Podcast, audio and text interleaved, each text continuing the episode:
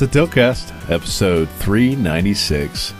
Basic. Very basic. And this week, guys, we talked more Destiny 2, Pumpkin Deep Rock Spice. Galactic, Froppy and Children of Morta. Stay tuned. pumpkin spice all day long. Some Jonas Brothers. Oh my god. Indeed. that happened all over my hand. it's the Tiltcast. It's Cancun. Mm. What?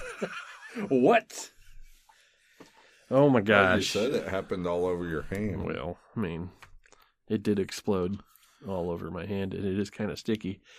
Ah, we are back mm, yet again. yes. And it is uh, almost tomorrow. It is it's almost tomorrow. It is October 11th at Fucking 10:51 p.m. late PM. Fuck me. Normally about 20 minutes before we end the show. Uh-huh. Um, I don't anticipate this being a long show. Um, but it's it's been a blast this evening. So thank you guys. We've been installing a Ryzen 5 on my new motherboard. Ryzen 5, 3600. Apparently, I needed to recable manage like crazy. Yes, his cable management was bad. It was That's not to bad. keep putting stuff in and keep not rerunning cables. Yeah, it was, It was a just rat's nest in there, man. It was. Uh, Maybe some extra cables. You you did have some extra cables. just had It- plugged You in weren't very efficient with your cable usage, so you were running like multiple Molexes into one. It was t- it was terrible. Like who uses Molexes anymore? I just I continue to I've bought three modular power supplies, so you continue to get cables for them. So that's why I had that big old bag of cables. Just get the bag of cables now. Yeah, it was. It it turned out to be useful. Hey, it was enough to actually power the the uh, the the new processor, which is fucking phenomenal. Great. Yeah, it was a what was that? It's a Ryzen Ryzen 5 3600. Yeah, which you got on a pretty decent deal. You're I'm- welcome. Yeah, we've I've been wanting to drop this for a while because I've had and I'm going to go a little bit technical. So not technical for those of you that know what you're doing, but technical for those of you that don't. Um, an LGA 1155 with a second gen uh, Sandy Bridge i7, which means that my RAM speed on that board, on that particular board, was capped out at 1333, Boy. Which is dinosaur speed. Boy. And from like the grand old age of 2010, Boy.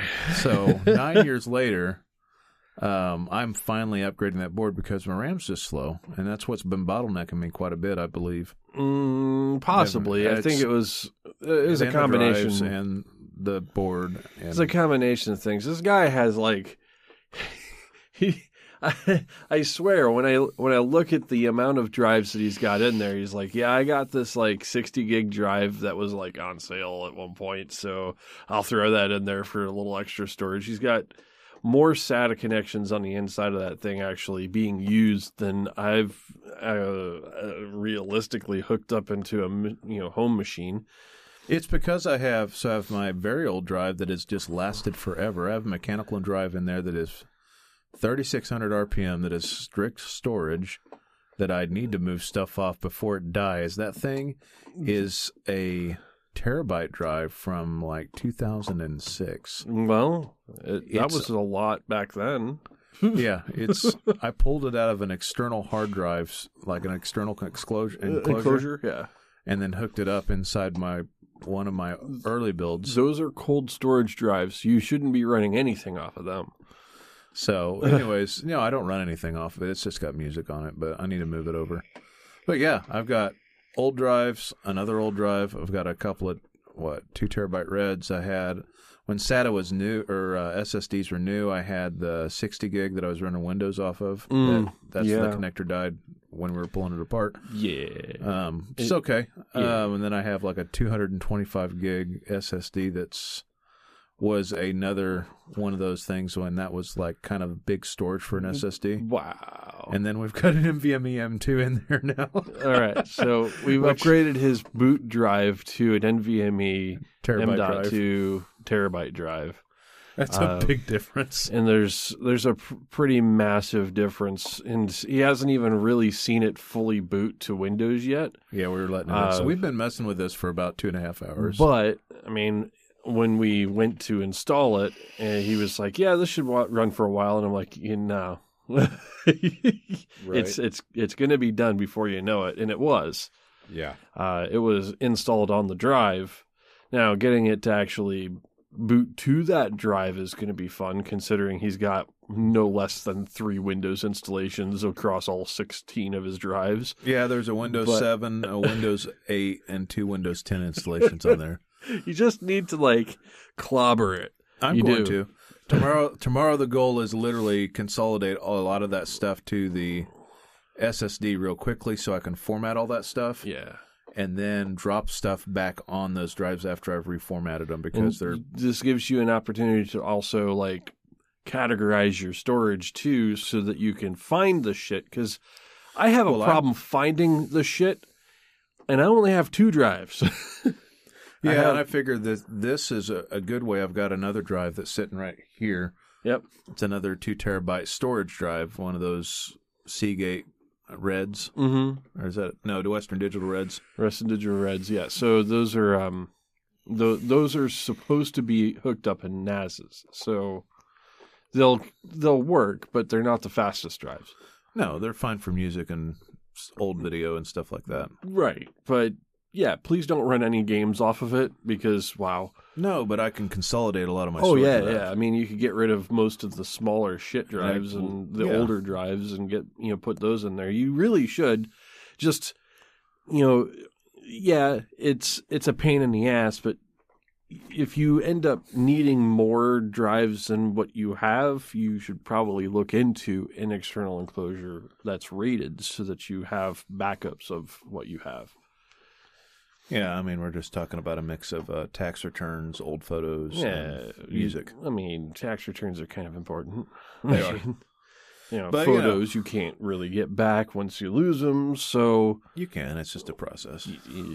eesh, eesh. So, anyways, um, that's been our adventure this afternoon, the afternoon, After- evening, as Jason's melting over there. it's my afternoon. Hey, you know what I want to much. say? It's the What? Tiltcast. I'm Nauss, I'm Rusty. I'm Jason. and together you're going to hear about not 30 minutes of bullshit. You're going to hear some news and you're going to hear some games, and tonight's show is going to be fairly quick. We're gonna try to get through it as quickly as possible. We're going to provide a show, but I can't promise it'll be real long. Oh, that's it'll be fine. It'll be fine. So I'm going to give us uh, a jump start in the evening. Have you ever felt like you're very white bread? uh, very white bread. Yeah. Yeah, just plain Jane. Like you know what, whatever. Um, You know- yes, you know all what- the time. You know what I bought a 24 pack of? what? Some pumpkin spice coffee.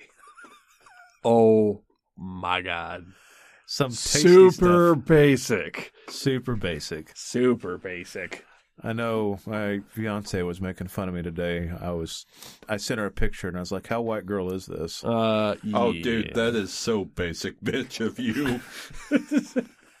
Problem is, I don't, I don't. I need some basic, some basic music to go with it. And a basic car. He, he's uh, he, you're, you're, the next thing you, the next thing we hear from him is, is he's going to get himself a milk frother.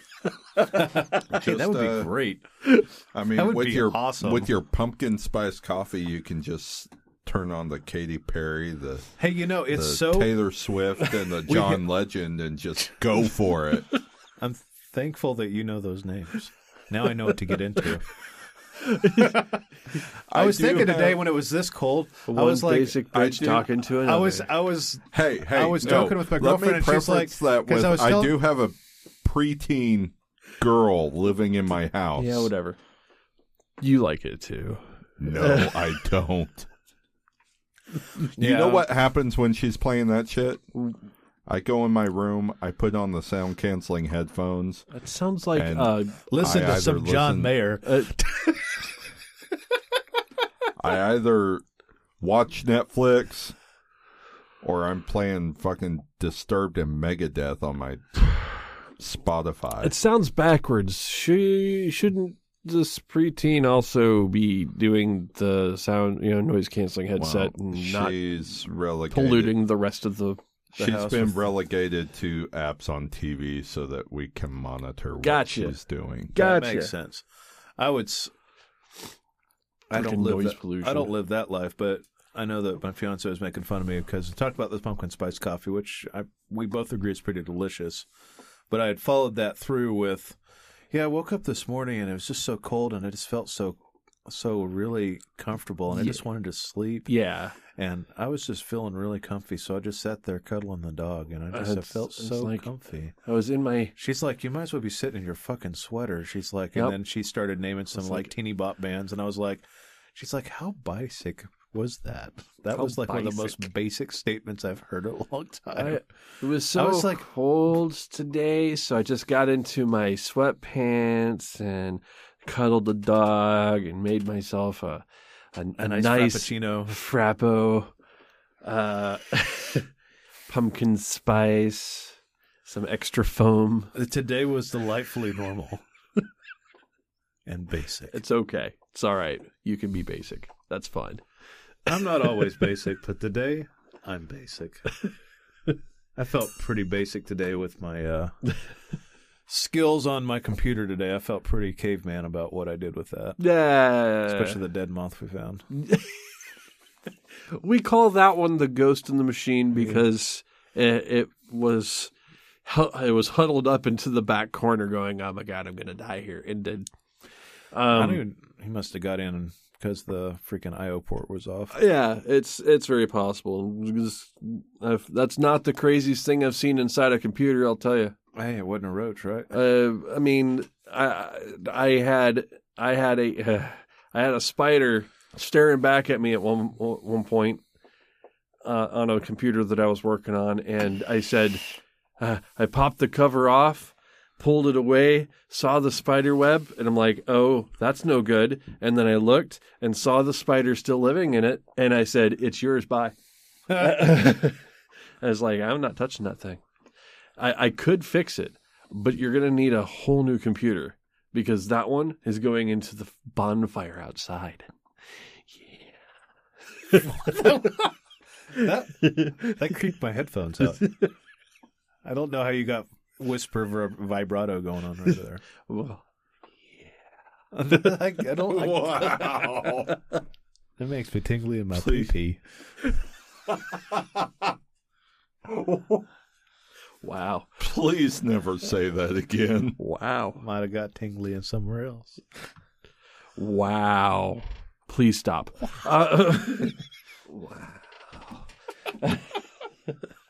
All right. Yeah, so, So, yeah. Basicness aside, it's been a great, great uh, day. great day. Oh, God. Yeah, it's a You idiot. yeah. So I think today, because this has been such a fucking weird night, I think I want to jump into just a little bit of what we're playing, yeah. and then we'll jump into some news after a quick break. Does that sound good, guys? I mean, we, yeah. Yeah. Yeah. It's been a it's been an adventure tonight. You guys have helped me power through. And honestly, guys, if you don't know, we have all known each other for a very long time.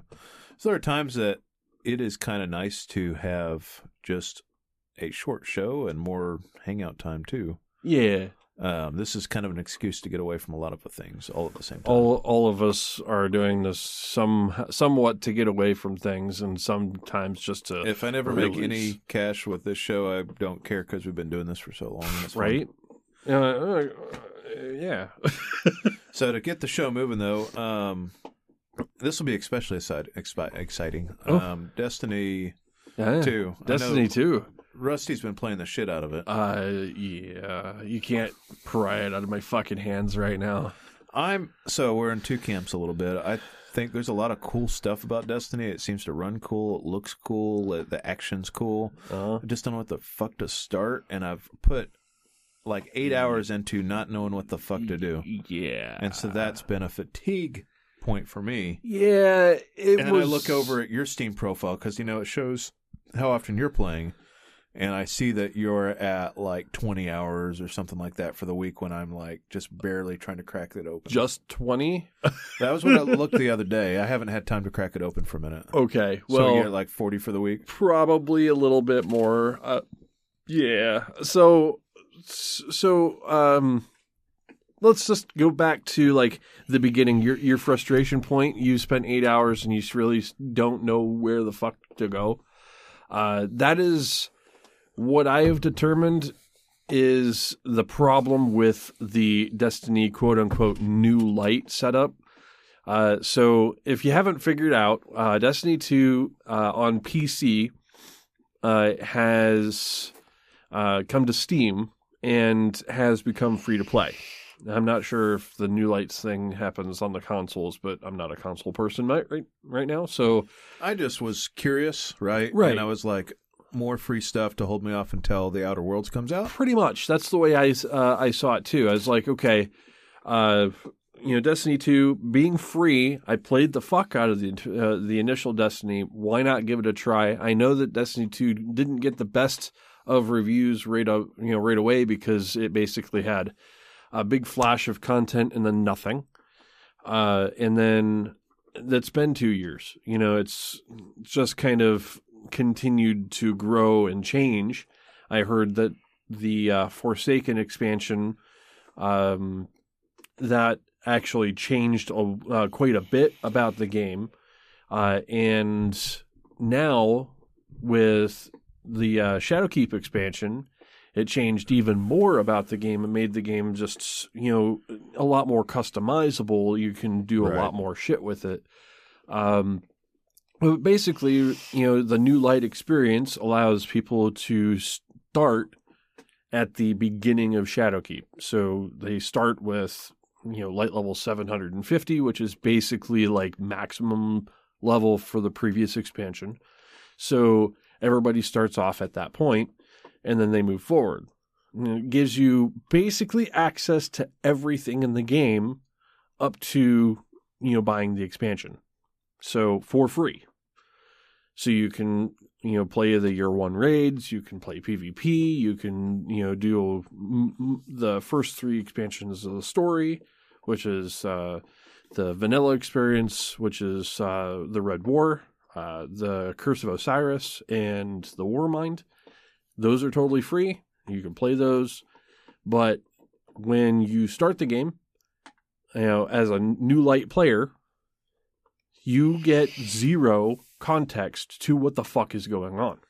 Yeah, it has these really basic introductory quests, So and then it says, and then just like quest after quest after quest unlocks, and I was like, maybe I'll go to Earth, and so that's where I did, and then it's like I'm just doing bounties. he's just running around. You don't have any I- pointer. I don't have any pointer of what to do next, and so you said legacy content, so I did Warmind and started that, and I didn't really, you know, it has a cool cutscene and all this other stuff. You and, need to uh, do Red War first. So, but it, nobody tells you which one to do first. right, exactly. So So I just picked one. there's a there's a couple things that could be improved by the you know for the new player experience and this really should be an option when somebody is creating their first character it should actually show up as we see that you have not had a character in destiny 2 before would you like to go through the first campaign you know and then it would start you with the red war and start you off right there because the uh, the first mission in the Red War basically tells you exactly what's going on, gives you a reason for the whole setup, you know, and why the traveler is there and why the tower is different and why all the things are different. If you're a, a returning Destiny 1 player and you boot up Destiny 2 on PC for the first time, you are greeted with the exact same introductory mission as Destiny 1 to the point where I stopped midway through and I'm like, did I load the right game? That's exactly what happened to me because I started playing. I was like, "Is this Destiny 2? Right. Is I was this, like, this is I was this like, this looks really familiar at first, and it's like the voice is different. Oh yeah, I remember they changed voices right? You're like because of Dinklebot's licensing. not here anymore. That's but that's not that's not Nolan North. So So What? okay, and I know there's a slight change to the intro, and the- and I only know that because I read it. But when I was playing it, I was like, man, this feels awfully familiar. yeah, I And I got the same shitty ass ship. there's a couple things that's different. And the funny thing is, is that ship was not available on Destiny 2 until the New Light expansion, you know, New Light came out. So the veteran players are like clamoring over trying to get that ship right now. Uh, but um, yeah, the the whole experience for a brand new player basically is the first mission of Destiny One, and then it drops you in the tower and says go. Well, it gives you all these introductory quests of like this is a raid, this is what the bounty system is, this is what this is, Right. and then and then you you think you need to do them, and then I don't know. I was like, oh yeah, the the the ideal here is to get to light level nine hundred, and I know that because I read it somewhere. Right. Um, You know, like- so okay, so really, I'm not getting XP or anything. And the first progression system for Destiny One, because that was the last Destiny I played, Right. you were leveling up, Right. and there's no leveling up. That everything I can is unlocked at that. You know, at, when you start the game, it's everything is unlocked. You're already at you know max level, and you're already and I didn't working even on your realize light that I could change my loadout from my powers until about midway through. I was talking with my friend TJ, and he's like, "Why are you using that? You've got fire.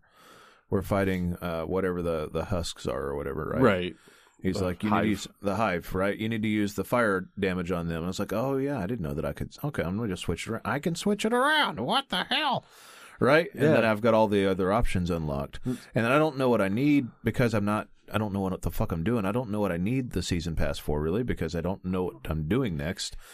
I really don't understand what I'm doing other than getting better shinies. So Pretty much that's the game. Now the now, uh, I'm okay with that after I figured out what the fuck's going on. Like, I don't need a really solid story. I just need a little structure. Like, even if they just gave me a bullet point list that said, do this, this, this, and this, and this before you start working on 900, and gradually along the way, you know, you start unlocking little bits of better gear. that's what the campaigns are really supposed to do. So But you don't It- know the- the thing is- is- I don't even know where to go. Right, I don't. What's my main campaign right now? Right. So the the idea right now uh, is that that whole setup needs to change so that it points you to the legacy campaigns. They are optional technically. So if you're returning to the game, you don't have to redo them. You know, but the uh, the idea is is that people who have no context as to what Destiny Two is should be playing these legacy campaigns first because they they basically describe what's going on and the story up to this point. There isn't even a the story so far cutscene, you know, that doesn't even tell you what the fuck's going on. So it's it's really really confusing. Uh, and I spent the first few hours going, "What the fuck? This?" So yeah, and what? and I uh, mean, that's just been my experience so far. Now, on a technical level, the game seems to run, aside from last Sunday when I think there was some kind of DDoS going on, like the overall, No, last Sunday, that was just the servers getting hit hard. either way, um, it was pretty difficult to get in, which is why I played a different game I'll talk about in a minute. But um, I will say that the way that game looks is ridiculous on PC, and it didn't feel like it had any technical issues when it came to how it ran. No, And I would had installed it not even on an SSD. I installed it on a regular ass hard drive. I don't even remember which hard drive I installed it on. but I can tell you that it wasn't like much of a deal. Like it just it had a long introductory load time and a little bit of long time between worlds, and I knew part of that was the hard drive. Aside from that, though, um, looks great. It's running on Epic settings. it runs awesome. And then it the only only complaint is it wants to automatically turn on my HDR even when I turn the HDR option off. So I don't like desktop in HDR. I don't mind the game it plays in HDR. But Windows HDR, like it's too sharp on my screen to read fonts legibly. hmm Um, so like even trying to figure out what that how to turn off HDR after HDR is on my desktop is difficult. Um, but So- all that stuff aside, like it looks fantastic. It's Yeah. like the best looking 1080p game I've been playing ever. yeah, Like I really need to just see if it'll run at 4K at 60 FPS because it just it runs like butter. right. I mean, considering I, I went from basically went from Borderlands two to Destiny two, or Borderlands three to Destiny two, uh, and uh, Borderlands three, in comparison, runs like shit compared to Destiny two, and Destiny two looks far and above better. Like they the everything. It's one of the best looking games I can think of right now. It's it is really phenomenal on PC. As far as the just the detail and the textures and and, I don't and know the how it's optimized movement. that well between that many different setups. It's so it's just it's just so smooth. Like I I found myself at one point, and this is the weirdest thing because this is like the animation that nobody looks at, right? The animation of reloading your weapon. Nobody really pays attention to the uh, the animation of reloading your weapon because you do it so fucking often. I do, But when but I may know. but when you, uh, I was using a pulse rifle, and he drops the mag out of the uh, out of the gun, and then puts it in, and then you can kind of see his uh, the the ball, ball of his palm kind of roll that uh, that mag in, and then rack the round. That is something that I, I'm like that animation right there was smooth, and it was not like a jerky te- uh, texture. You didn't see that. It wasn't like three frames long. You know, it was like Yeah. it was a smooth movement, and then you go right back into the firing. Everything about that was like, oh, that's really fucking cool. Like me geeking out about a reload animation. I'm Like, well, this looks good. Like they put some time and effort into making things look right. Uh, so I was like, oh, all right, uh, let's let's go forward from there. And what Destiny, what Destiny is, what Bungie's really learned from Destiny One is that they put the lore back into the fucking game, finally. Um, so you can read all of the base, uh, all of the lore bits inside the game. Plus, there's way more cutscenes, uh, and there's once you understand or once you go through the legacy campaigns, you will understand more about what's going on. So you can glean more from the game itself as far as the lore and the backstory from it, as long as you know where to look. yeah, There just- is a lot of systems in that game, though. So it is more on the level of an MMO than Destiny 1 is. Yeah, and there's been plenty of people who talked about this game over the last couple of years, but I just say from my perspective of somebody who never played it, and then just like, oh yeah, it's on Steam now and it's free to play, and then there's a good amount of content unlocked that I'm going to play before I decide if I'm going to buy anything. Right. Um, right, because you're basically just buy the game at the point where you buy the expansions. Pretty much. Uh, I think it's a sixty dollar investment with season pass and everything. Season pass is like ten bucks, and then the two expansions together are fifty. Is my am so, I right? so you get.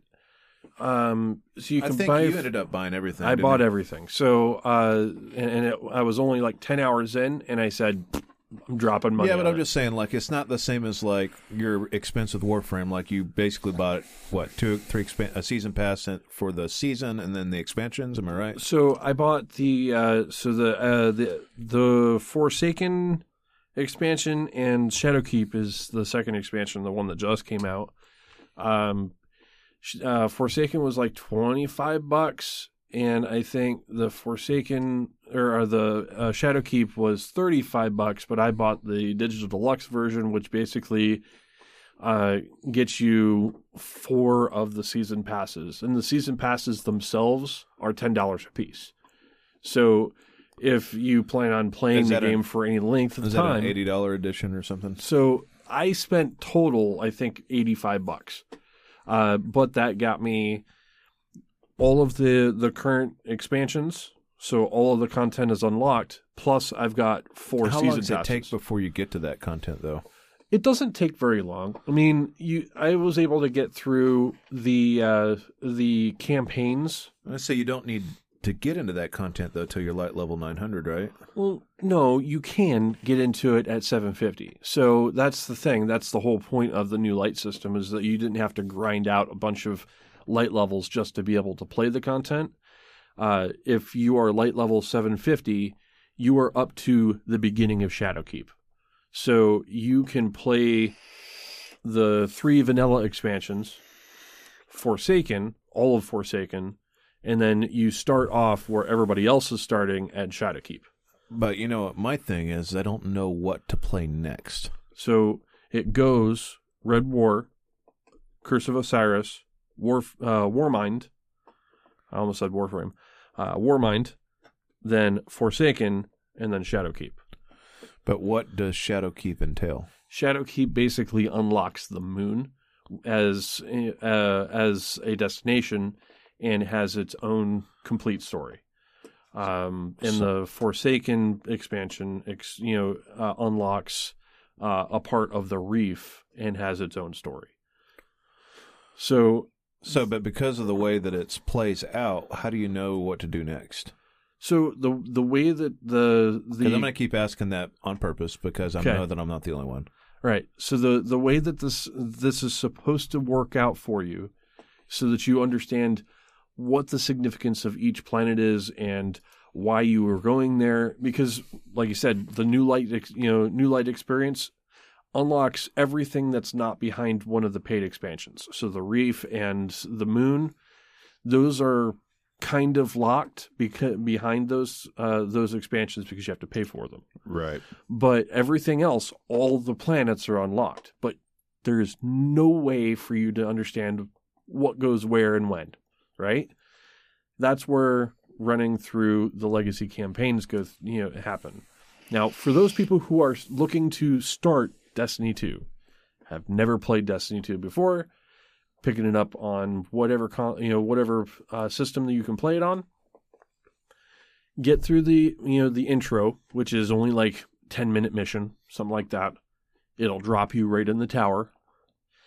There's going to be an introductory quest to basically go talk to everybody in the tower. Follow that.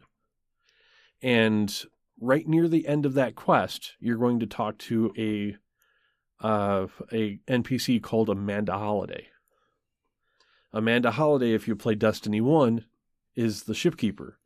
So she was the one that sells, sells you the base ship and, and your first sparrow, you know, the uh, hover bike, basically. She is the NPC quest giver for the legacy expansions, and you can pick up all the the legacy campaigns from her.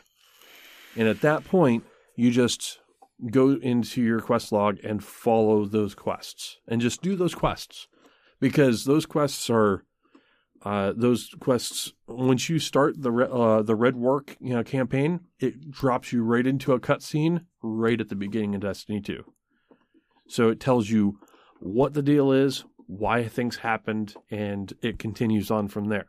And what I would suggest is that you just mainline those. Don't worry about any of the other content until you mainline those through, because you're going to get gear as you go through it and you're not really worried about your light level or anything like that because well i mean you're way over leveled at that point anyway so you're just playing through the story so that you understand what's going on once you get through there it gives you all the reasons for why you're going to what uh, planet and it gives you introductions to all the characters that you meet and that's you know, and that's really all you need for a start and then from there, you just kind of forge your own story.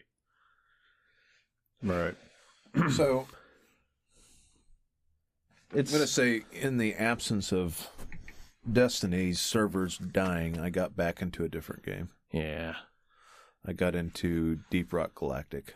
I saw you playing that, and I was like, "Hmm, Destiny Two is the thing. Why are you playing Deep Rock Galactic? I was in the game at that point. Yeah, it, I kept getting kicked out instead of my buddy, uh, my buddy from Alaska, TJ. Okay. So I had bought Deep Rock Galactic last summer. Uh, you know when it was warm. Before we had this cold snap, You mean like three weeks ago? only like three days ago. Um, because it is how cold is it? Out? It's like forty degrees It's out right there. it's going to be 33 degrees tonight. It's thirty nine right Yep. now. Yeah. Um, but yeah, I went ahead and picked up Deep Rock Galactic, and it is a game that randomizes levels and gives you kind of like uh, randomized objectives, and it really encourages team play. Um, you can play it solo; it's a little bit harder solo, and a lot more enjoyable with more than one person. Basically, you're set out to mine a certain item in that area and pick up certain items, and then you kind of get assaulted with waves of alien bugs. Um, but you, the world is very three dimensional, and what I mean by that is you can kind of carve your way through different things. There, uh, sorry, dog alert. Um, there are really random um, paths, or not random paths. There are really defined paths where you can kind of see where you need to go for the next spot, and each of the different dwarves has different options for those things. So he likes playing one of the ones that has drill arms, so he can drill in a straight line very easily. Um, but the caveat to that is he only has a flamethrower and like a pistol for his weapons. Um, I really like playing the engineer because the engineer has a platform gun where I literally can shoot platforms. So you can mine things high or get out of the way of something. Mm-hmm. Um, he also includes a grenade launcher and a shotgun. So he's and he can set up turrets. So we had a stupid amount of fun playing that dumb game. Um, and I'm kind of jonesing to play it right now, but I wanted to kind of get my computer back up in a spot where it needed to be before I jumped back into that. Right. So I've been kind of in a spot of not wanting to play much because I don't know I didn't know what save games I'm going to lose.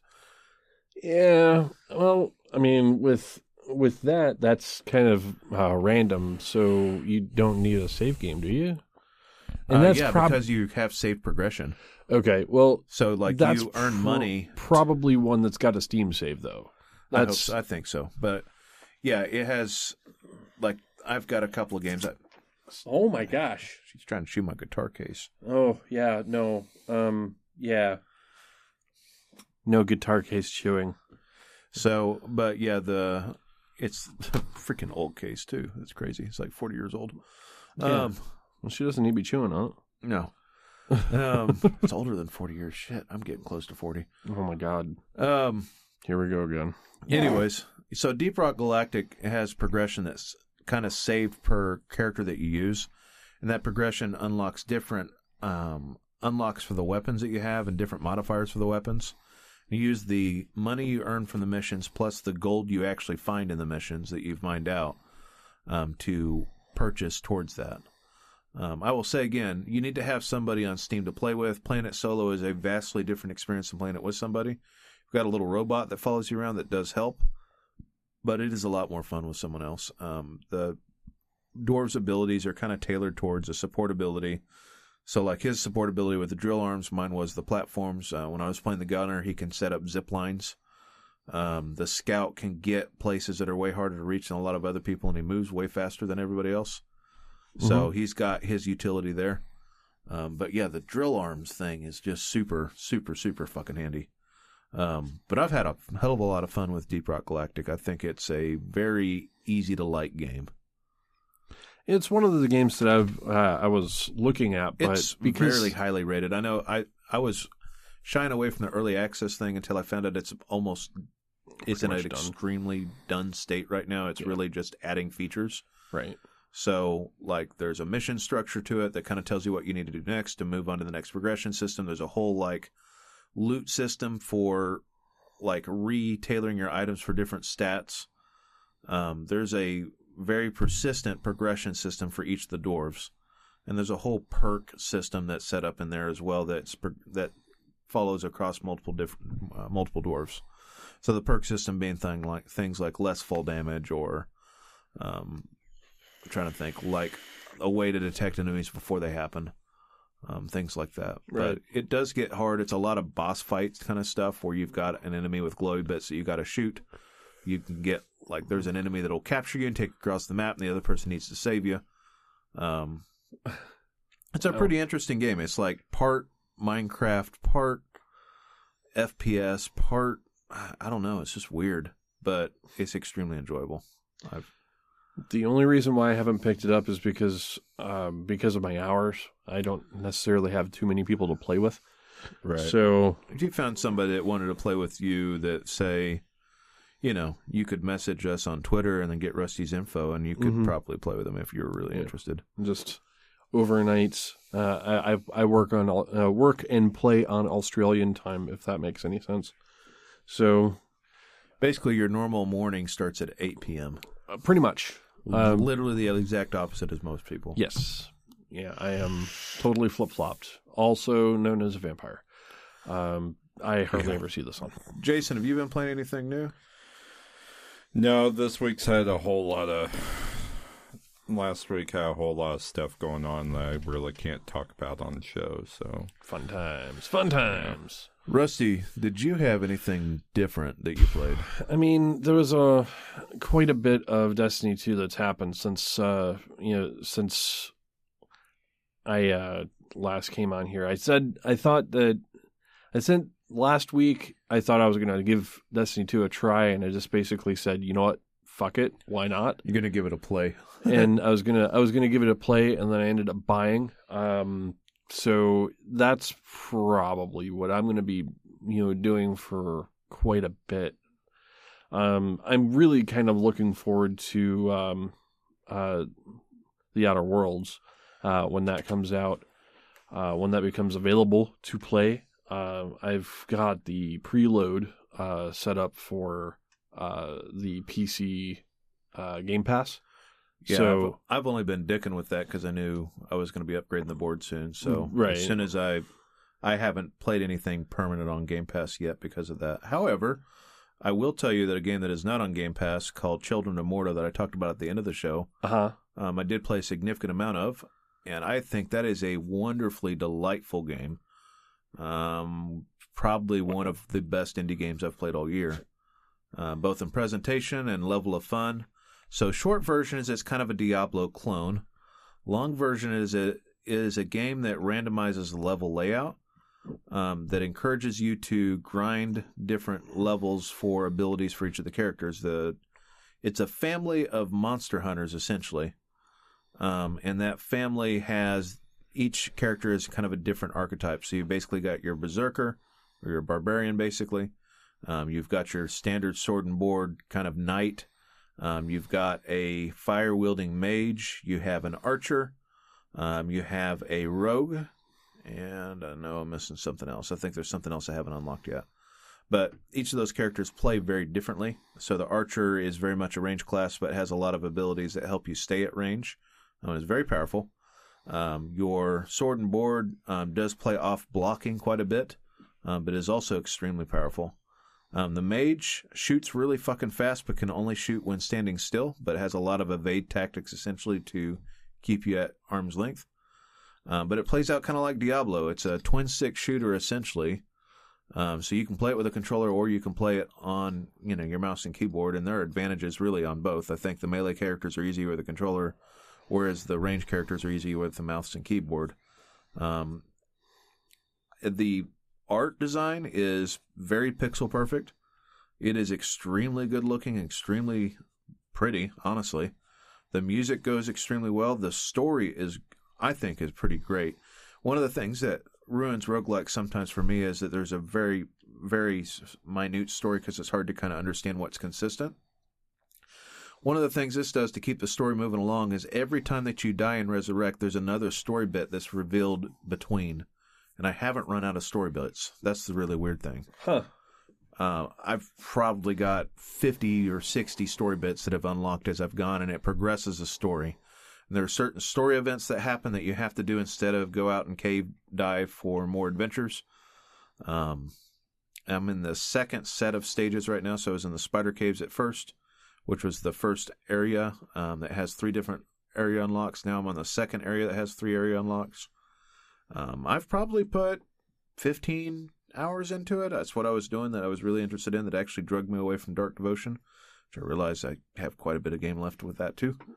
So, um, overall, um, if you like RPGs, if you like or action RPGs such as the Diablo, um, you like persistent progression because what it does is you earn money in each run, and the money unlocks family traits. So it could be better accuracy, it could be better dodge or crit or extra life or armor or anything like that um, for everybody. And then as you unlock the different characters, they all have a singular ability that's on the second tier tree Mhm. that unlocks an ability for everybody. And see, it's a passive ability.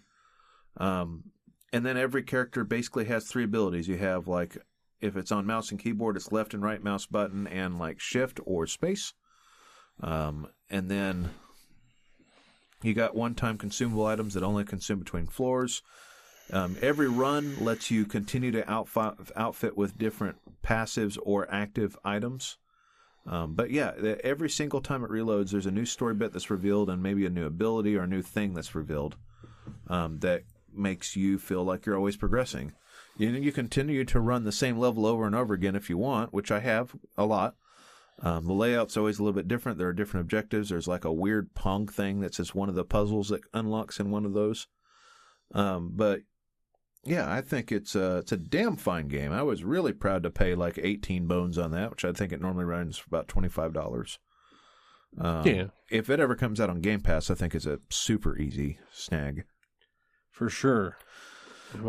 But I honestly would have paid full price for this. I'm having a blast with it. Um, I'm also running between that and State of Decay 2 because State of Decay 2 is kind of like my bread and butter. Um, I don't know why it's so comfortable, but I loaded it up the other night and I didn't put it down. And I was like, I really like looting buildings. I really like building up my community. it's yeah, It's children li- Morta.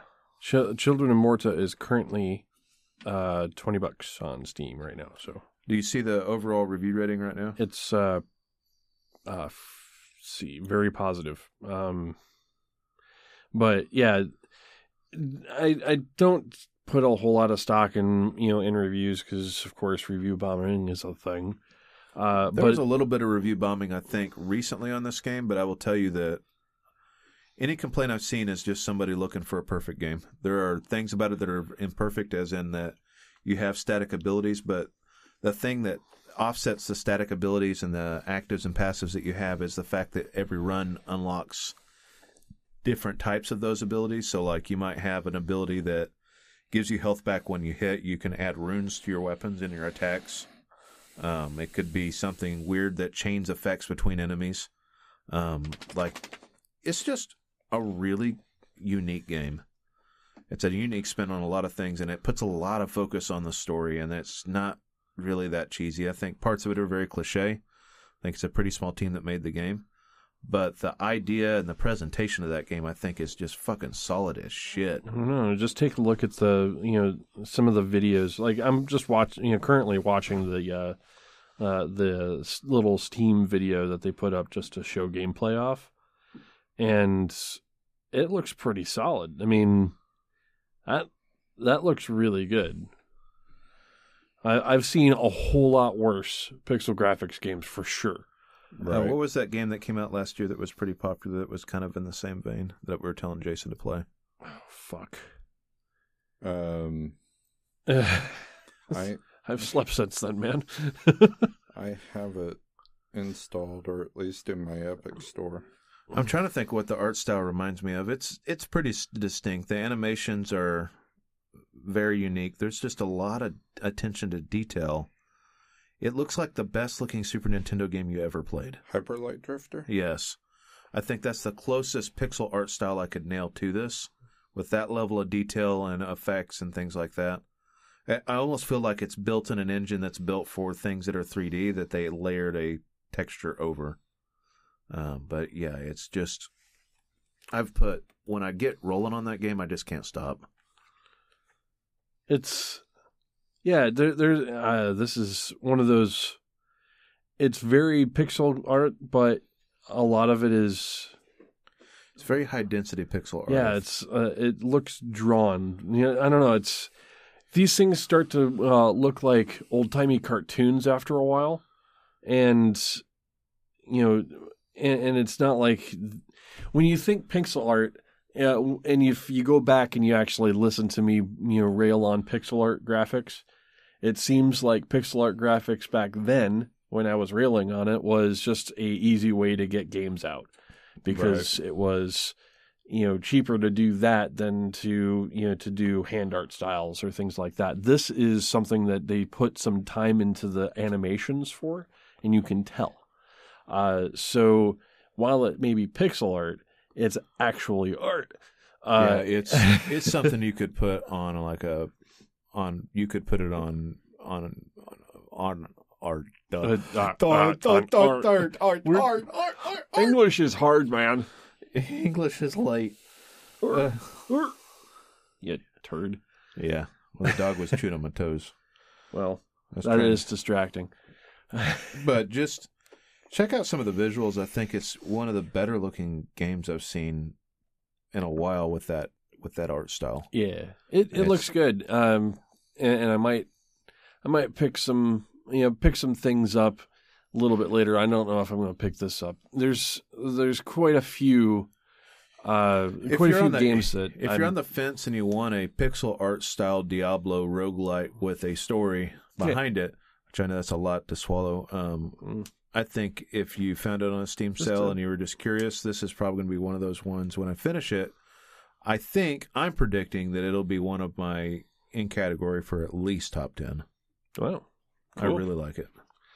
yeah, It was a really good find. Dark Devotion was a really good find too. Um, I just got lucky as shit with both of these, and I feel really good about. I don't really need a crazy powerful computer for it, but Well, whatever. You've got a crazy powerful computer now. Um, yeah, I, I don't know. The, at this point, uh, I'm I'm fighting it because I know that I'm getting sucked deep into uh, into Destiny 2. Well, if you Um, want palette cleanse, there's this, and if you haven't checked out Dark Devotion, or you can find that on the cheap, Dark Devotion's your next Salt and Sanctuary. Mm. Mm. Dark Devotion's really good. I really like me some Salt and Sanctuary. Mm. It's just, I mean, you can get a shield, but it's all about the dodge. I think once you get the dodge down, it has 100% invincible frames. Once you start that roll animation, nothing can touch you. Well, and as soon as you end that roll animation, you're stuck for a second. But that has instant cancel too. Okay. So you can literally start swinging a weapon and then instantly change that to a roll. Oh, that's cool. I It mean, does- it's very fa- very quickly responsive to that kind of stuff. yeah. Um, yeah. Yeah. As a, see, I just I figured There's- out how to like just throw all that shit out there in just a short amount of time. Yeah. And it kind of helps that I've only ever uh, uh, only played one game this uh, this week. That's okay. Do we want to take a quick break? Sure, why not? I've got one really big story I want to talk well, about. we've got there's some news, man. There's some news for sure. All right, we'll be back.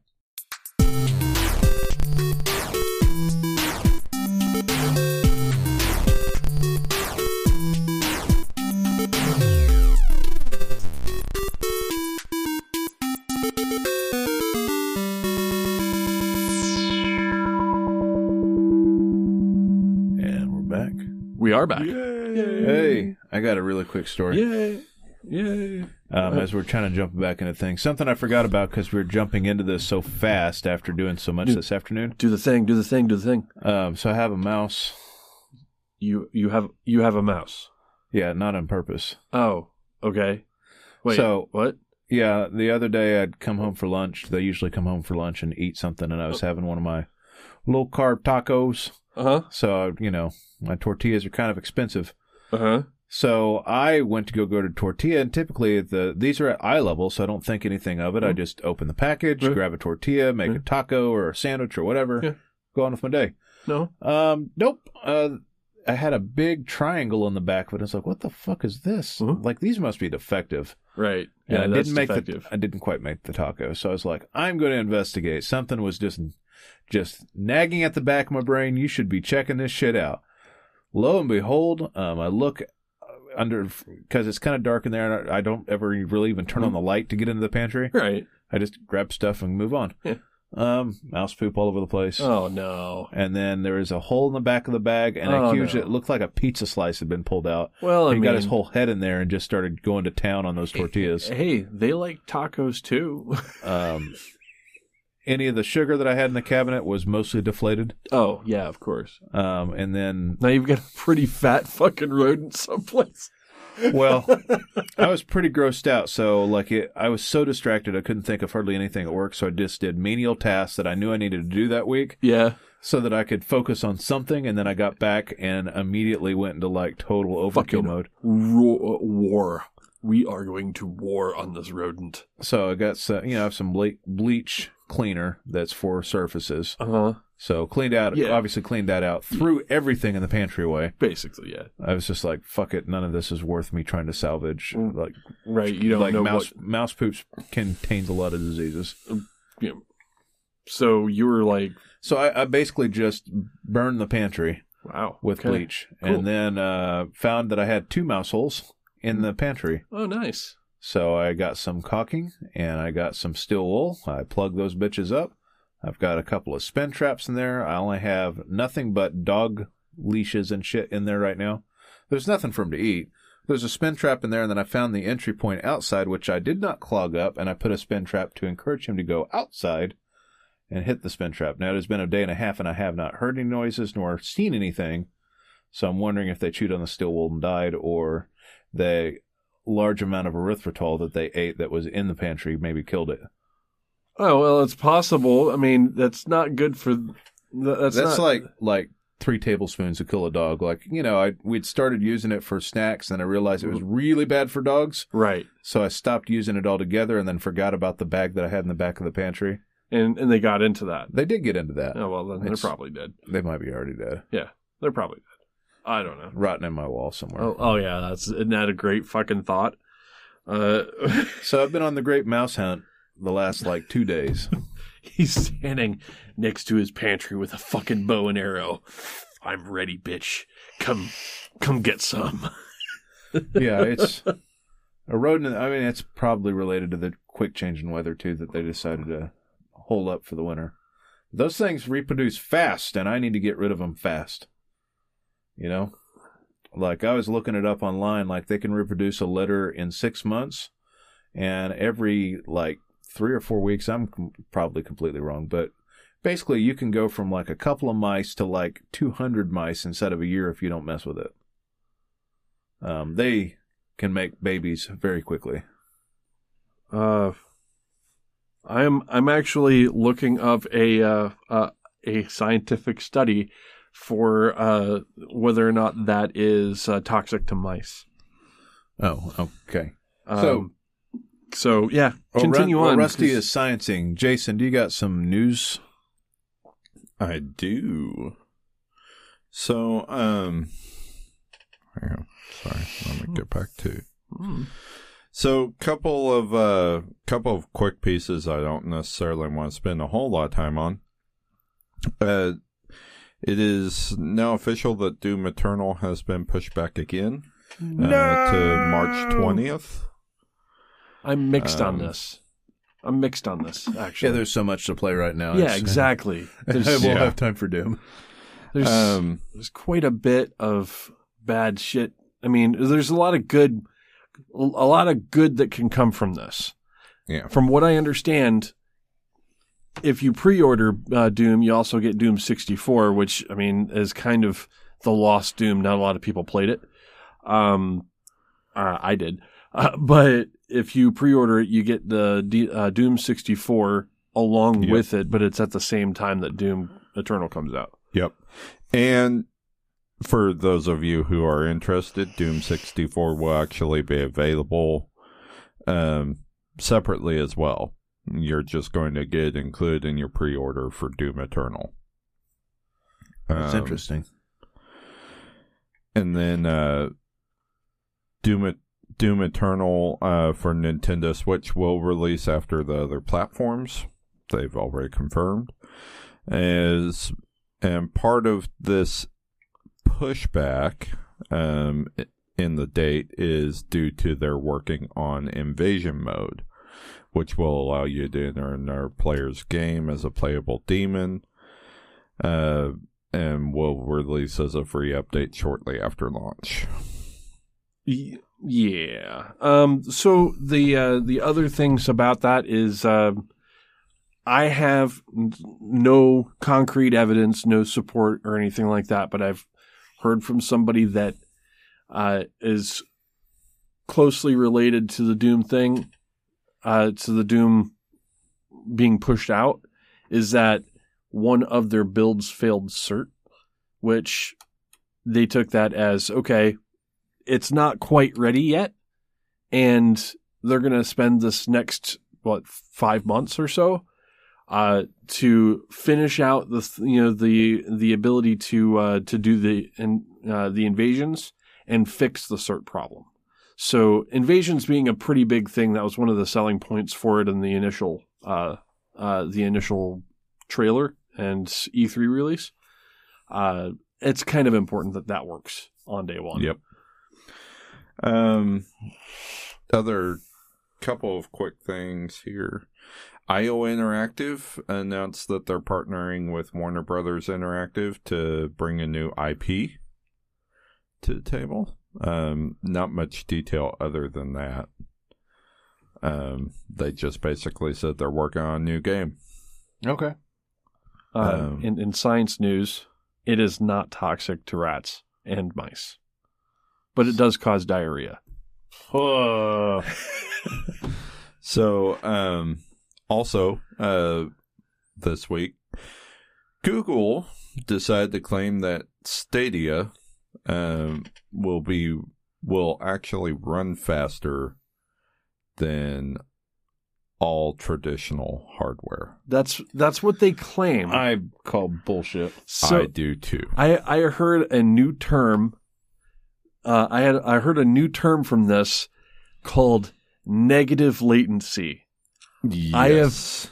I have personally never heard of negative latency before, and I guess this is the term that they're using for what they're describing as a predictive, uh, a, a predictive process in how the games are played on Stadia, so that the games will kind of predict what the player will be doing next, and then it will compare the actual input from the player to what the game is, you know, uh, the game thinks is going to happen. And it sounds like you'd be f- almost kind of fighting against the game at that point, uh, as far as your inputs are concerned. But um, there's been assurances that that's not going to feel that way. It's just going to. Uh, you're still gonna. Re- it's still gonna require a high, uh, high speed or broadband internet connection for it to work right without you know latency. They're doing what they can with the Google Magic on their side to uh, uh, kind of reduce the feeling of latency, uh, specifically for inputs. right. So Um, I think the term negative latency is really just a PR tactic. I I have never heard of it before There's, there's uh, because negative latency I- I- implies that, that it can tell the future. it, it can, it can it can predict your future. If And that's true, we need to see if they can get a time machine rolling. All right, Google, you, you guys are talking about future stuff. You're looking at a game that can play itself. Okay, so what am I doing? I'm just holding onto a rumble pad at that point. right. so, So yeah, interesting. that's primarily what I had. I I know you uh you had something you wanted to talk about. Mm, maybe. I have a whole bunch of stuff tied with one thing, really. Okay, I think it's something you maybe wanted to talk about it as well. maybe. Um, so you heard about the Hearthstone Grandmasters tournament, right? Yeah, yeah. You had the one guy that was protesting the, uh, or that was bringing light to the protests in Hong Kong over the takeover, essentially. Yeah. It there's just a lot of you know geopolitical bullshit right here, but um, I don't. Yeah, and you know what? Here's what it boils down to: Blizzard makes an assload of money from China. yeah, it does. Um, so does Riot. So does a lot of companies. So do a lot of movie companies. Hmm. Um, and so they have one person that's in the tournament that is actively protesting with people of Hong Kong or making a statement of it Yeah, while he's gaming, and they are shutting him down for doing that. yeah. That there's a uh, it's like probably 50% of their market shares in China. Uh, it's there's a uh, there's quite a bit of it, but one of the big things about it is uh, Blizzard, Act- Activision Blizzard as a company has actually got uh, stakeholders in China. Uh, Tencent, I believe, is one of them, uh, and that is a very large market for uh, for this company for for Blizzard. So the the TLDR uh, of the entire thing here is um, the uh, that China uh, that Hong Kong is actually signing a, uh, signing up a law or something like that that has to do with extradition to China mainland, uh, and uh, the protests that law I guess has been you know protested quite a bit but that would basically mean that China can, you know, can say to anybody that's in Hong Kong to, you know, they need to come and you know they're, they're going to be extradited to China and then face China's you know government basically, um, which you know is is a big big deal.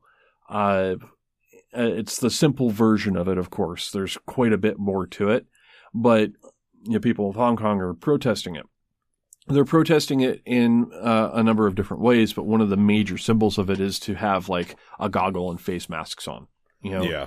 Uh, well, and part of what so the guy that did this, it's uh, what is his name? Chung Niguai, uh, he, he goes by Blitz Chung. yeah, Blitz Chung. Yeah, So, anyways, he in a interview he said, "Liberate Hong Kong, revolution of our age." Right. right, and it's a pretty big deal. I mean, we in our world, I think in most of the modern world, take for granted some form of free speech. right. Um, for people in the United States, we feel like it's a basic right. In other countries, it's a lot different. Yeah, Um, which for us, it's like born and bred and buttered on the bread when we come out of the womb. That Mm. this you can say whatever the hell you want, About- regardless. yeah. Well, you can say whatever you want about the government, uh, without having the government Come down reply- on you. come uh, come down on now you. can make stupid threats and things like that when it comes to public safety. Yeah, that causes issues Obviously, there's for caveats. obvious reasons, Right. but they're for the most part for us it's a big shock, and I don't really have a problem with that um, at all. I'm Yeah. I'm actually not siding with Blizzard at all on this. I'm siding with the uh, lot tons and tons of people that are starting to backlash against this behavior. Right, because you, you're you're looking at uh, you're looking at a couple different you know things.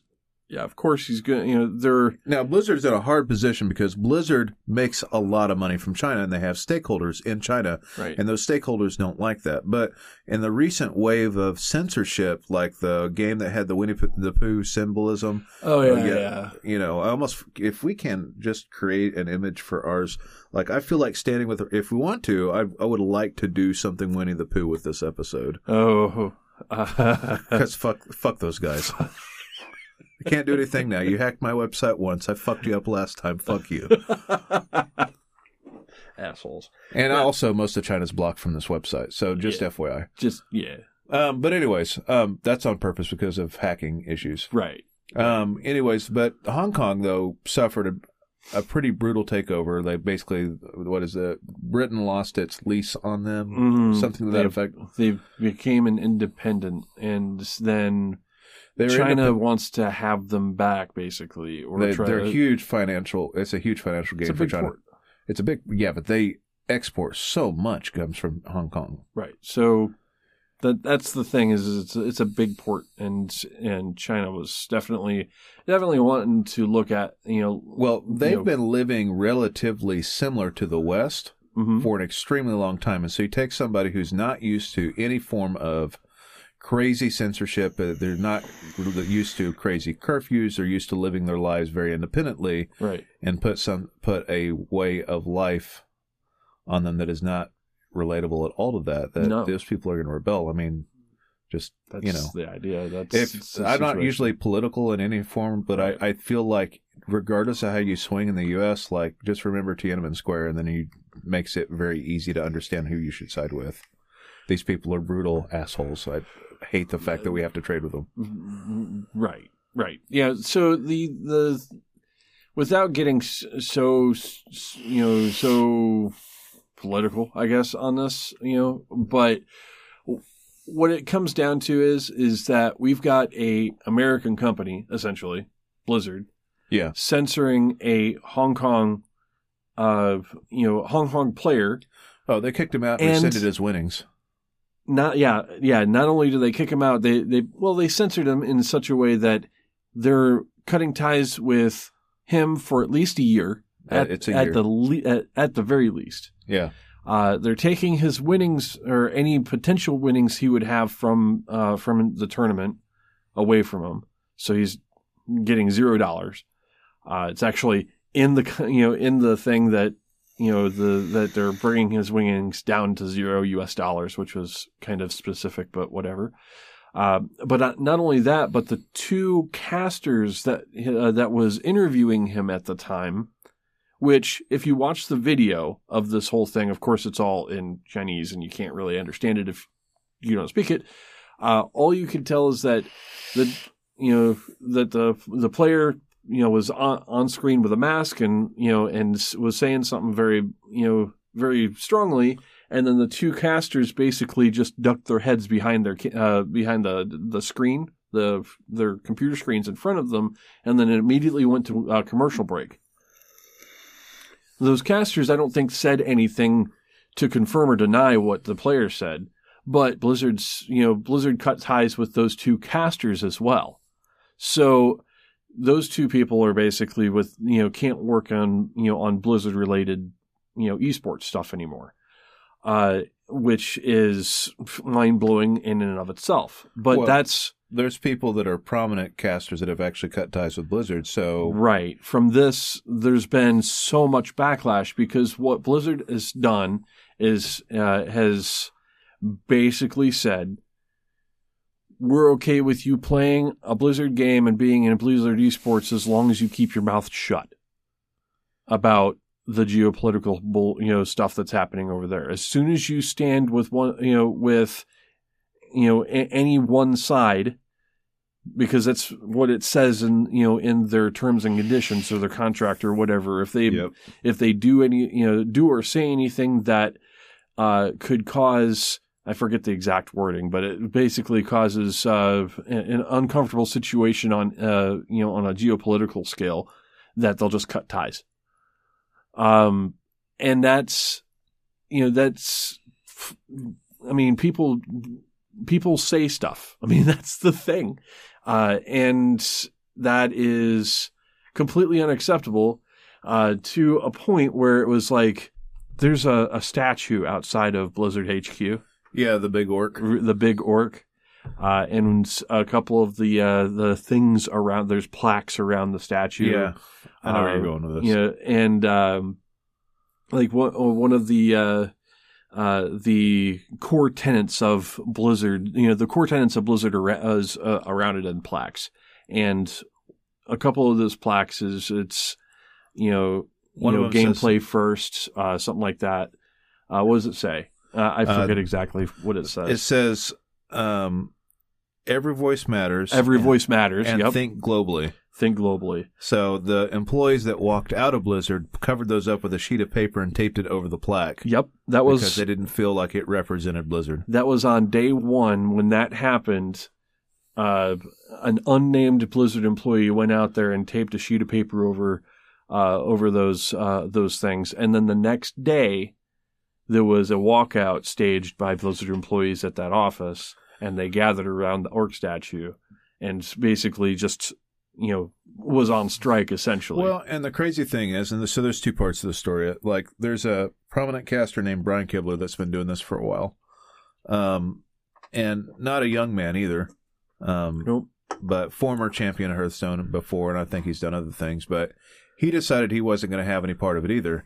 He said, you know, it's okay that they were to have some form of punishment or do something for him imposing some kind of political stance while on an official Blizzard stream. And I can understand so- that. But rescinding his winnings, kicking him out of the tournament, suspending him from all activities involving Blizzard for a year is extremely harsh. And I think that was the part that he was just like, you know what? I'm done. Well, I mean, him being a, a caster as well, essentially, he's he's one of the announcers. I mean, these people are like Yeah. high energy people, right? Uh, where they have to keep up with a lot of stuff and keep up with the game specifically to be able to talk about it as quickly as they do, right? So they're very tied into the game, uh, and uh, those casters, those two casters that were basically are now out of a job. Uh, those two casters really didn't do anything outside of just duck their heads. And honestly, looking at the video, it was just more of like, we don't want to be part of th- that particular statement. Let's cut the break. Let's do this as fast as we can. Yeah, but I mean, without going all conspiracy theory, like those are people that could be fearing for their lives at this point Well, because of a statement. Right. No, I wouldn't even just. Well, I I really think that when you make anything against the government of China, and you're in a place where they can get to you, I would be scared. Yeah. but uh, the idea though is uh, this this coming from a caster saying we're not going to cast anything Hearthstone because we could be you know we could be on the chopping block too essentially. Um, yeah, it, I think it was an overreaction on the uh, on Blizzard's side, but I believe that it was also an overreaction coming from their Chinese investors. Their Chinese investors are like, you need to cut ties with them, and Blizzard's like, okay. Uh, and no thought was put be, uh, put behind it. They just did it, you know. And what that does is it sets a precedent. I mean, you you almost don't want to do anything other than play the game. You know, you know, if you're going to be you know broadcasting out of that you know that region, because I mean, w- what could happen? Your livelihood goes up in flames, you know? Yep. And if I was a caster, if I was one of those people who, you know, that was, you know, that specialized in esports casting, I wouldn't want to have anything to do with an interview at Oh, that yeah. point Hell no. because that sets like a, a dangerous precedent because I don't have a con- any control over what the player's going to say. I'm going to ask them a question and they could come back with something stupid like, you know, you know, Vive la Revolution and, and go on. And there I go. There go, yeah, I'm like, thanks for losing my job and possibly my life. Thanks. You know, I, I don't want to have anything to do with that. I'll just give you a, just a quick example, and I just this was It's- me not even. I'm just- not even looking up something like a CNN. I'm looking up Business Insider. Right, right. It's, so I'm I'm telling you, I'm just giving you an example about human rights issues. So Wang Quanzhang, a human rights lawyer who defended political activists in the past, is not being seen since he was taken to detention three years ago. He's taken away in August 2015 alongside more than 200 lawyers, legal assistants, and activists for government questioning. Three years later, he is the only person in that cohort who still isn't free. Nobody's heard from him since. His lawyers, friends, and family have all been trying to contact him, but have not been allowed any access. So he literally disappeared. all right. Like these people are under that kind of threat. Like there's Right. a lot of if you look up human rights violations in China, like if you think our government's bad, if you think like the government in England right now is bad or in France or any of those other places, it doesn't even like we have issues with crazy political issues Yeah, well, that we have are we are we have- somewhat nuts, right? And some of it is incredibly entertaining, but we don't have nothing on the human rights issues that they have in the East. right. So the you, you know, human rights issues are definitely a big, big problem, and that was one of the biggest reasons why they didn't want to have that extradition, you know, uh, law go into effect in Hong Kong because China could be basically say, "We want to make this person disappear. Send them to us," you know, and that would be a thing, and then Hong Kong would be under China's thumb essentially. Right. And I'm not, this is not like the onion. Like, I'm just literally looking Right. at a Business Insider news story from last year about human rights issues. Right? Like, it's not, this isn't a, you know, a Fox or a CNN. This is literally a very neutral party when it comes to normal politics. Right. And I think if you look into any of that stuff, not that we normally dive into this stuff, but I just, I feel It's very strongly against the tactics when it comes to human rights stuff and this like bleeds into it and it bleeds into my gaming it also affects the politics of a lot of people who have prominent business in the industry that we're interested in right. with China right like we're going to side with these f- fucking butchers about something like I feel strongly enough like it's not like I can ask for a refund of my Blizzard products but I can still decide not to mess with it for a while Well, yeah. So, I mean, when it comes down to it, this decision that was made, you know, is is seemingly coming directly from Blizzard. Uh, I know that there's going to be, you know, there's, you know, stakeholders from China that kind of influence that decision because, I mean, it doesn't make any sense otherwise. Uh, but Blizzard basically making this kind of a statement by doing this thing while it seems like it, it's it's an overreaction for sure, but it's also an, you know a American company censoring a you know Hong Kong national uh, because of because of Chinese pressure because of Chinese pressure. So they're uh, caving to a, a, a foreign influence. And this is such a big deal that lawmakers have taken notice of a uh, of Blizzard as a company in the U.S. and taken a stance on it. I mean, I, there was immediately stuff on uh, you know on the news. I mean, not just like gaming news sites, but like fucking news sites. Like it's About- been this whole week, like it just there's story after story after story about people saying, you know what, Blizzard, fuck you Yeah. right now. No, I mean, there's I- we understand the almighty dollar, I understand your business, but because of your decisions, like, for a y- buck. That's the thing. well, it's a it's a huge Uh, I dollar. mean- it's a super tempting dollar. Like let's not forget that we're talking about let's let's just say It's it's a- a fifty percent market share or something insane. But okay, and I, and I get that. and you that. think about the Steam stuff when something's not in national in a Chinese language. right, and I, and I get that, but the company, I don't care how big of a buck it is, a company should not be selling that buck or getting that buck I'm not justifying. At- I'm just doing the- tit for tat. Eh, Right. But let me say, that buck is not worth human rights. I don't fucking care how big that buck is. I really don't. I mean, if you are selling out to a, you know, to a, com- uh, a country that basically will make people disappear that they don't like just to make a buck, fuck you. Right. seriously fuck you. Uh, there is, and the worst part about it is it's an American company caving to that. And that is what people are so pissed off about right now, you know, especially here in the US about the whole thing. It's just, it's an American company say, saying, we're all right with this. You know, and that's, I mean, that's just far and away the worst part about this. So, uh, man, I I know that there's quite a few people who are uh, are, are boycotting certain Blizzard products because of it.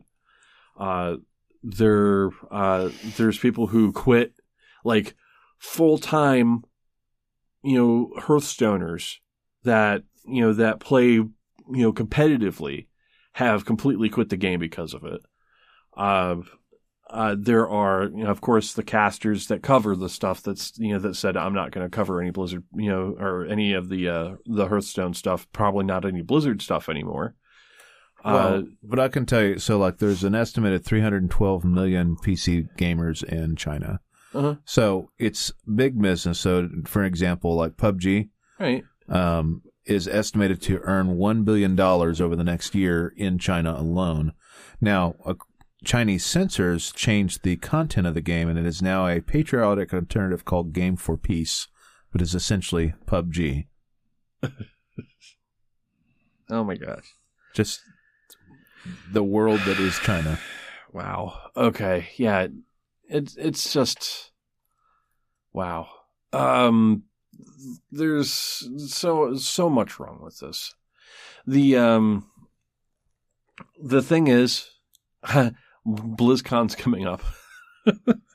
It is. Uh, I imagine that this uh, this next this BlizzCon that's coming up is going to be a uh, an interesting interesting. we can see some experience. Winnie the Orcs. Winnie the Orc. Oh my god, I could. I think I I, could found s- a title here. I would have a hard time making a picture for that. Um, Winnie the Orc. There we go. Uh, but yeah, I mean that's it's going to be a pretty big uh a pretty big deal, and there's there's It's less enough- than I said. I, I exacerbated it being maybe 50%. It's 12% of their total profit comes from China right now. I mean, and that's uh, and that's a lot, sure.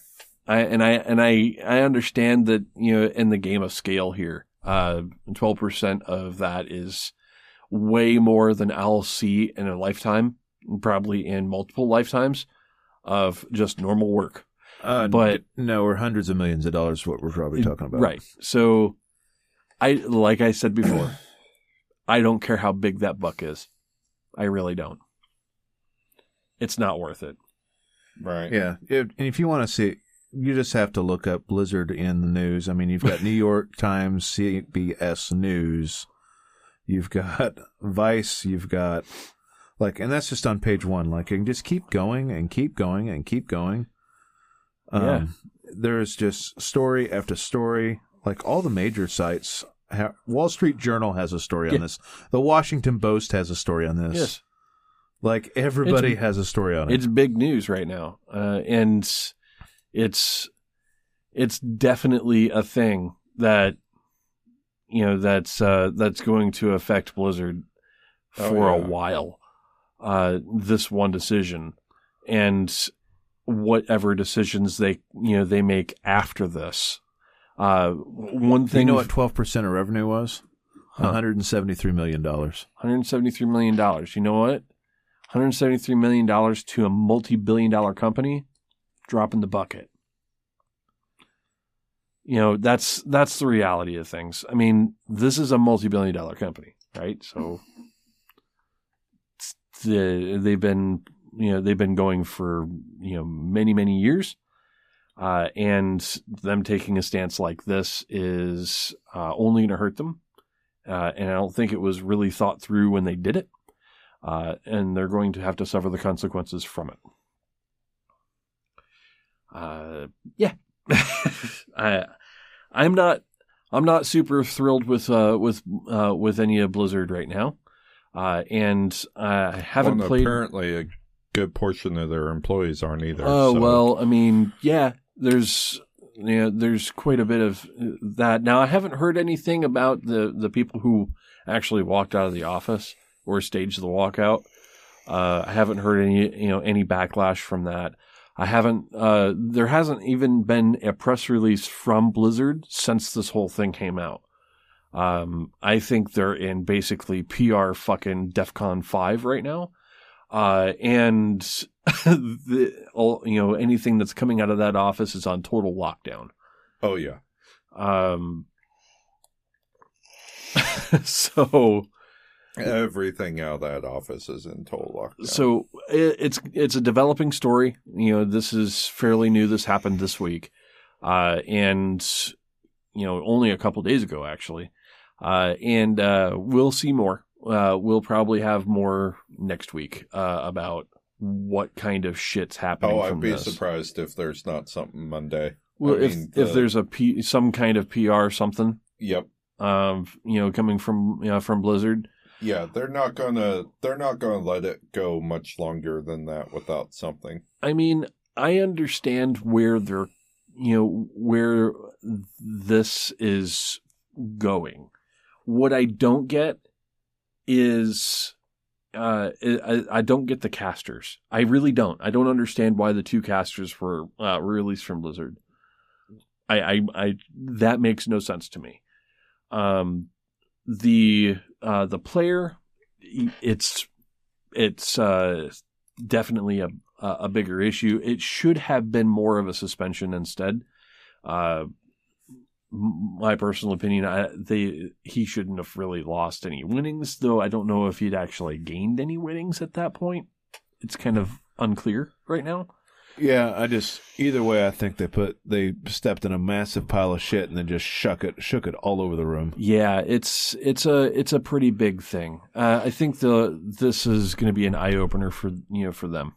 So, you know, fucking weird shit, man. What?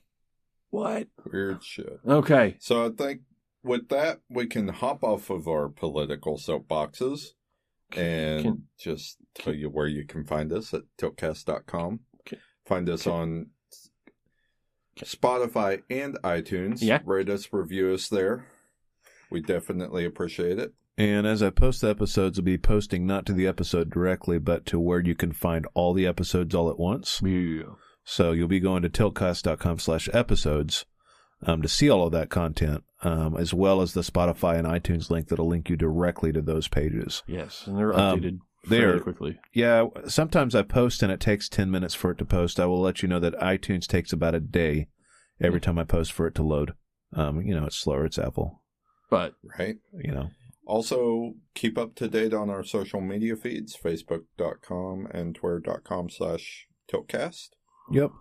And then find some friends of the show. We got a few left that haven't called it quits. right. We've got noquarters.net. We've got bmfcast.com. We've got Cabbage KBG, Cabbage. uh, just very directly linked to us. Um, and then you have tvgp.tv. They have the NIMP. They have Boston and they have Moon Pier. With Moon that, it's uh, almost one o'clock. So we'll call it in tonight. All right. Peace.